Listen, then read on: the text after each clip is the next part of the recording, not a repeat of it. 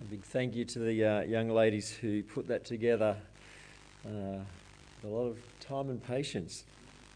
Right near the end of that reading, Jesus said, I've come into this world for judgment, so that the blind will see and those uh, who see will become blind. And it's such a fitting and yet confronting summary of the whole chapter. The Pharisees, who thought they had such clear spiritual sight because of Moses and the whole Old Testament, they knew their stuff, but they were completely blind to Jesus, the very one Moses and the Old Testament pointed to. Meanwhile, this man born blind ends up seeing Jesus clearly. Brand new 2020 vision, sees Jesus physically, and, and more importantly, he sees and recognizes Jesus spiritually. And how does he respond? He worships Jesus.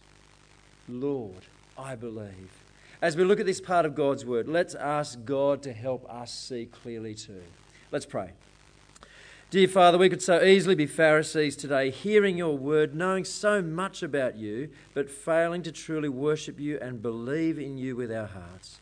Father, please have mercy on us. Open our minds to understand the scriptures and open our hearts to see Jesus clearly, to trust him and worship him. Amen. If you have a Bible open, please keep it open, um, and I'll put some of the verses on the screen as well. This miracle, I mean, it's amazing, isn't it? Really is amazing. The story is loaded with emotion as people react in different ways, and uh, the children have the fun of drawing the faces, and the kids' sheet looks like this. Uh, different people in their, uh, their worksheet. Let's have a look at the story. There's a blind man begging in the street. He's probably calling out, perhaps describing his condition and how long he's been like that, wanting mercy, seeking assistance. The disciples of Jesus, now that probably describes most of us here this morning, um, how do they respond? They saw a theological puzzle. Verse 2 Rabbi, who sinned? This man's parents uh, or, or, this man himself, uh, that he was born blind. Friends, can I say, life can be a bit confusing sometimes, can't it? Yeah, as we see the successes and sorrows of those around us. But let's do better than this. May God help us see real people with real feelings and real needs. That's what Jesus sees. Well, Jesus also wants to help his disciples, so he does respond to their question. They're thinking, uh, here's a technical term, retributive justice. All right? Do good and God will bring good to you. Do bad and God will punish you. The idea of karma is very similar, it just kind of removes God from the equation. Now, in defense of the disciples, a very flat reading of some verses in the Old Testament do point us in this direction. For example, God says, It is mine to avenge, I will repay. Again, uh, God repays everyone for what they have done. He brings on them what their conduct deserves. And one more uh, Will God not repay everyone according to what they have done? But what does Jesus say in this moment? Verse 3 Neither this man nor his parents sinned, said Jesus, but this happened so that the works of God might be displayed in him. The idea of retributive justice or karma. It's not completely wrong, otherwise, no one would believe it at all. Even Paul says in Galatians, you reap what you sow. But it's not a, it's not a comprehensive worldview, it lacks nuance. It doesn't make sense of all of life. In fact, uh, most of life ends up being an exception to the rule. But Jesus gives us a bigger picture. And he moves the focus to what God can do in this situation. Uh, friends, suffering is a normal part of our human experience in a sin broken world. We don't all suffer the same things, we don't all suffer to the same degree, we don't all suffer for the same amount of time, but we all suffer. It's not ours to judge why someone suffers, but to shine the light of Jesus. See there in verse 5, he says, I'm the light of the world. Shine his compassion, his love, and the hope of the gospel in his name into the darkness that they might be saved. Jesus is all about doing God's work while it is day. In other words, while he's alive on earth. We should have the same attitude. While ever we've got God's breath of life in our bodies, let's live for Him and for His kingdom work. But what Jesus does next is really strange. He spits on the ground, makes some mud, wipes it in this bloke's eye sockets. I mean, he can't see it, he doesn't know he's doing it, and tells him to wash it off in the pool of Siloam, which John tells us means sent. What on earth is going on here? Well, there's tons of ideas, but from everything I've read, here's what I think is going on. We know from verse 14 that this was a Sabbath day. We know that Jesus already had growing conflict with the Pharisees and that they had very strict rules about the Sabbath one of which was about not working the soil. now, it sounds really petty to us, but mixing a bit of mud, well, that was work. And it was deliberately, deliberately provocative. Jesus is seeking a conflict here so that the hearts of the Pharisees will be revealed. And it works. Our lives are the same. You know, life just cruises along, but as soon as hardship or conflict invades our happy space, whoa, we, we get a, a good view of what's going on in our own hearts as we respond, don't we? And what about the pool of Siloam bit? Well, in 2004, it was rediscovered. It's been fully excavated now. You can see it on the screen there. Um, the pool itself is inside Jerusalem, but it's fed by a spring outside the city walls. And many, like hundreds of years earlier, a tunnel was dug to bring water inside the city. Uh, and now, it's really it's pretty amazing um, in all kinds of ways. I think John's added the word sent here, though because many people were superstitious about the water. Sent points us to Jesus, not the water, for the healing power. And the end of verse 7, we see the man blindly obeying. The man went and washed and came home seeing. Praise God for that. I'm in the process of uh, editing some old family videos at the moment. It's tedious and, and at times very funny. But one clip is of one of my daughters just after she was born, opening her eyes for the first time under the bright hospital lights. She's blinking and squinting and screwing up her little face. Absolutely gorgeous. Imagine this man, after decades of blindness, seeing family friends, the beautiful world that God's made for the very first time. This is absolutely amazing. Now, the neighbours and friends react in different ways, and, and when asked, he simply tells his story. Now, friends, we should always be prepared to give an answer to everyone who asks about the hope we have in Jesus. And I think this passage highlights the power of our own personal testimony I think it also shows that we can't guarantee a positive response.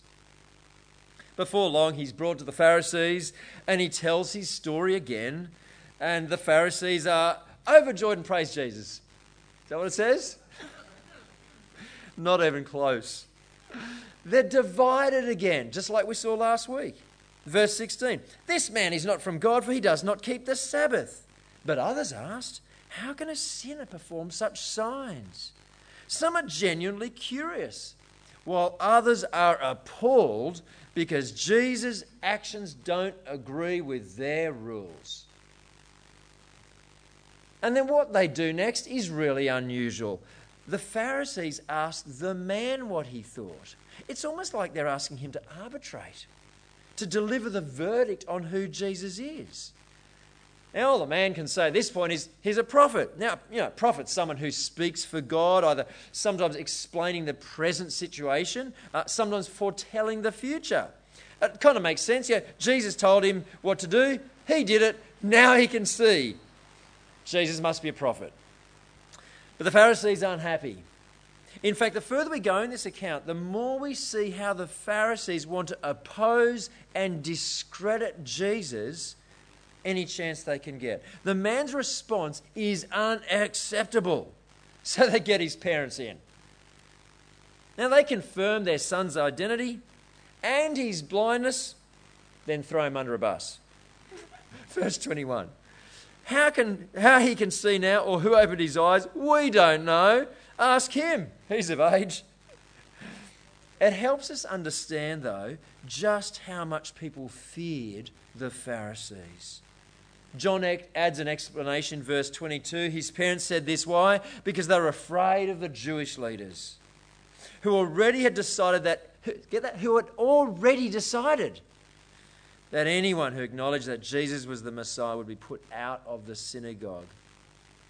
Even other leaders were intimidated. Jump over to John chapter 12, it's on the screen. Many, even among the leaders, believed in him, in Jesus, but because of the Pharisees, they would not openly acknowledge their faith for fear that they would be put out of the synagogue. It's a window into the power of spiritual abuse. And sadly, it still occurs in some places today. Religious leaders, they carry the weight of God in their words. When they speak God's truth, great good comes from it. But when they speak out of selfish ambition or any other godless motivation, people's lives are damaged and the name of Christ is disgraced. Friends, please pray for John and, and uh, Elliot and myself and all who have a teaching role in our church that we will faithfully speak God's truth. And please do check out what we say to make sure it lines up with God's word. The Bible is the plumb line for our lives. So the Pharisees drag the healed man in again, and you can see in their words, they're really trying to manipulate the man into saying what they want to hear.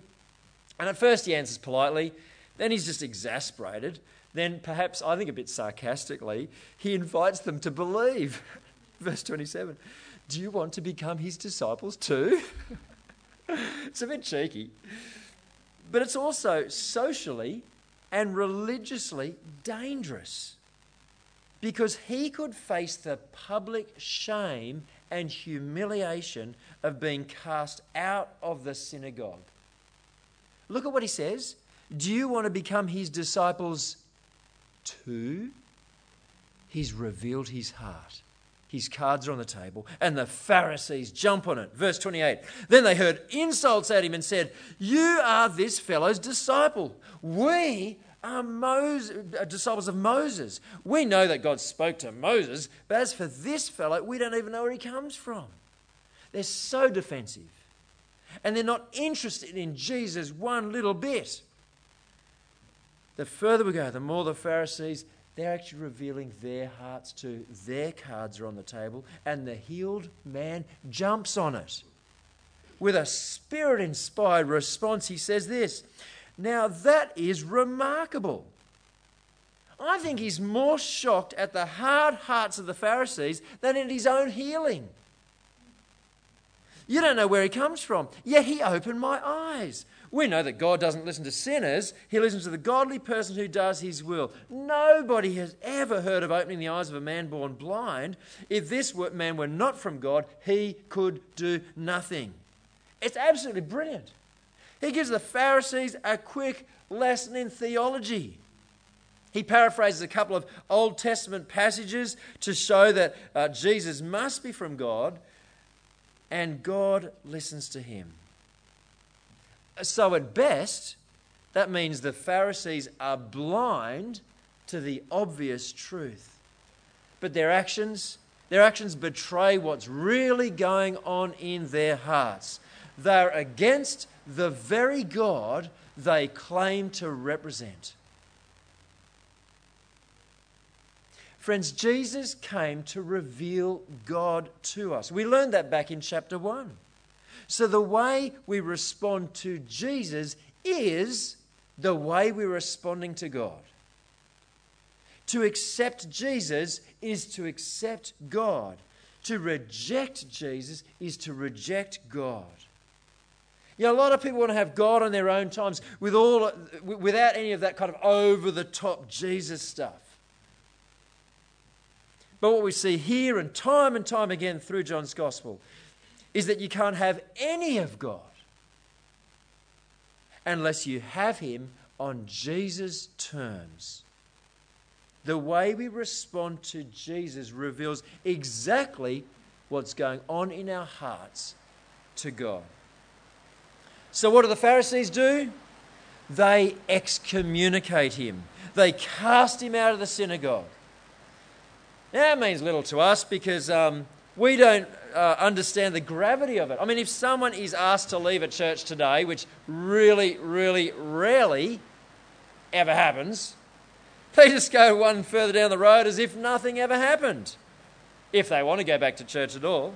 You know, I think what's far more common these days is self excommunication, where for whatever reason believers separate themselves from the life and encouragement and worship of their local church. Can I say, friends, such behavior reveals our heart towards God at that point and causes so much damage to that person and to others. Grieves the Holy Spirit of God. In Jesus' day, there was only one synagogue in each kind of local community, and it was the spiritual and cultural, social hub of the communi- community. So to be excommunicated was a huge deal. The healed man, he's now isolated, excluded, alone. Verse 35 Jesus heard that they had thrown him out, and when he found him, and we'll look at what he says in a sec, but just marvel at the compassion an initiative of Jesus here. It's beautiful. It's one thing to see a need, but it takes personal sacrifice to do something about it. Now, the fourth purpose statement of our church is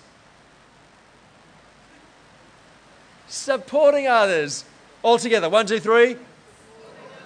All right, we know it now. Uh, if we're really going to do that, though, if we're really going to support those around us, those in need, it will cost us time, money, comfort, perhaps popularity. Saying yes to supporting others means saying no to other things you currently enjoy in life.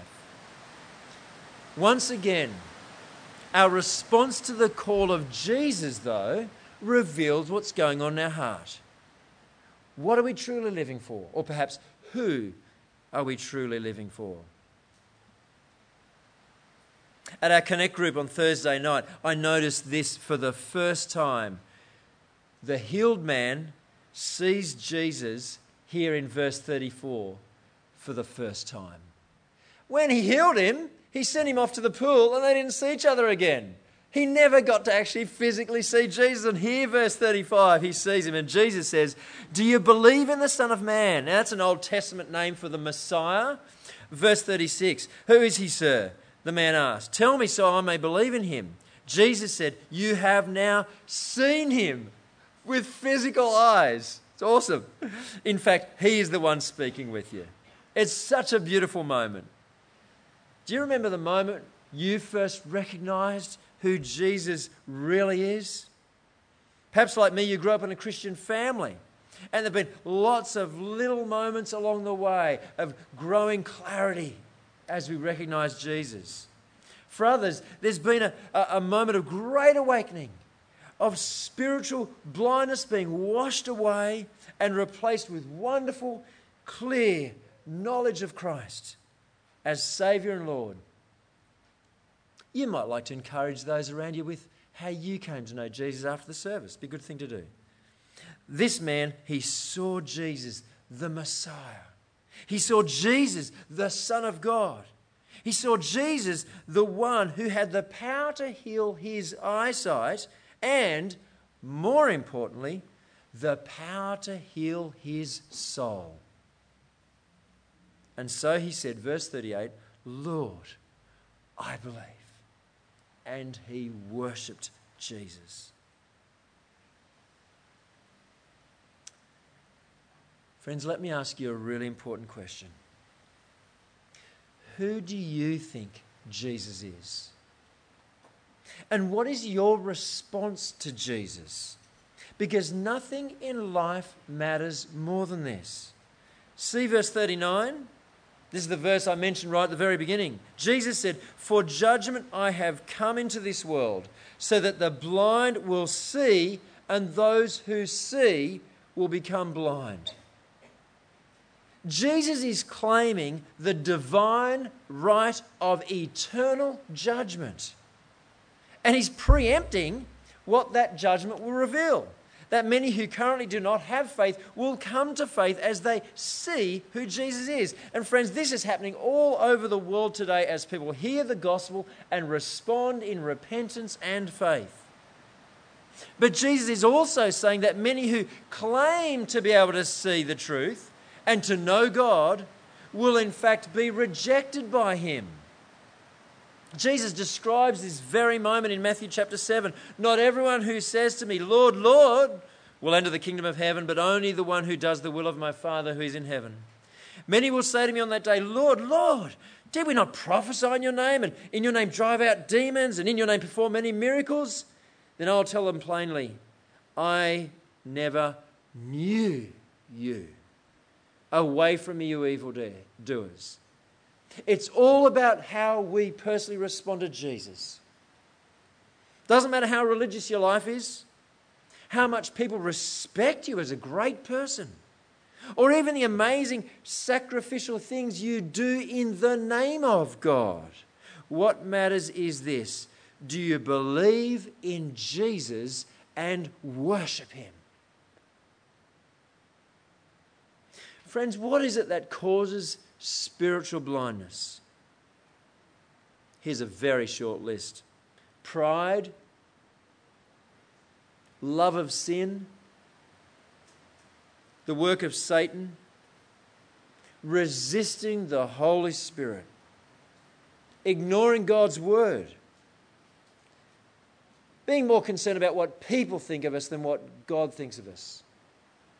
You could go on and on, couldn't we? All of these things are the outworking of what is in our hearts. Our response to Jesus reveals our heart. My prayer for all of us is that God would remove our blindness by His power and open the eyes of our hearts to see who Jesus really is and turn to Him and believe in Him and worship Him and find life in His name. Amen.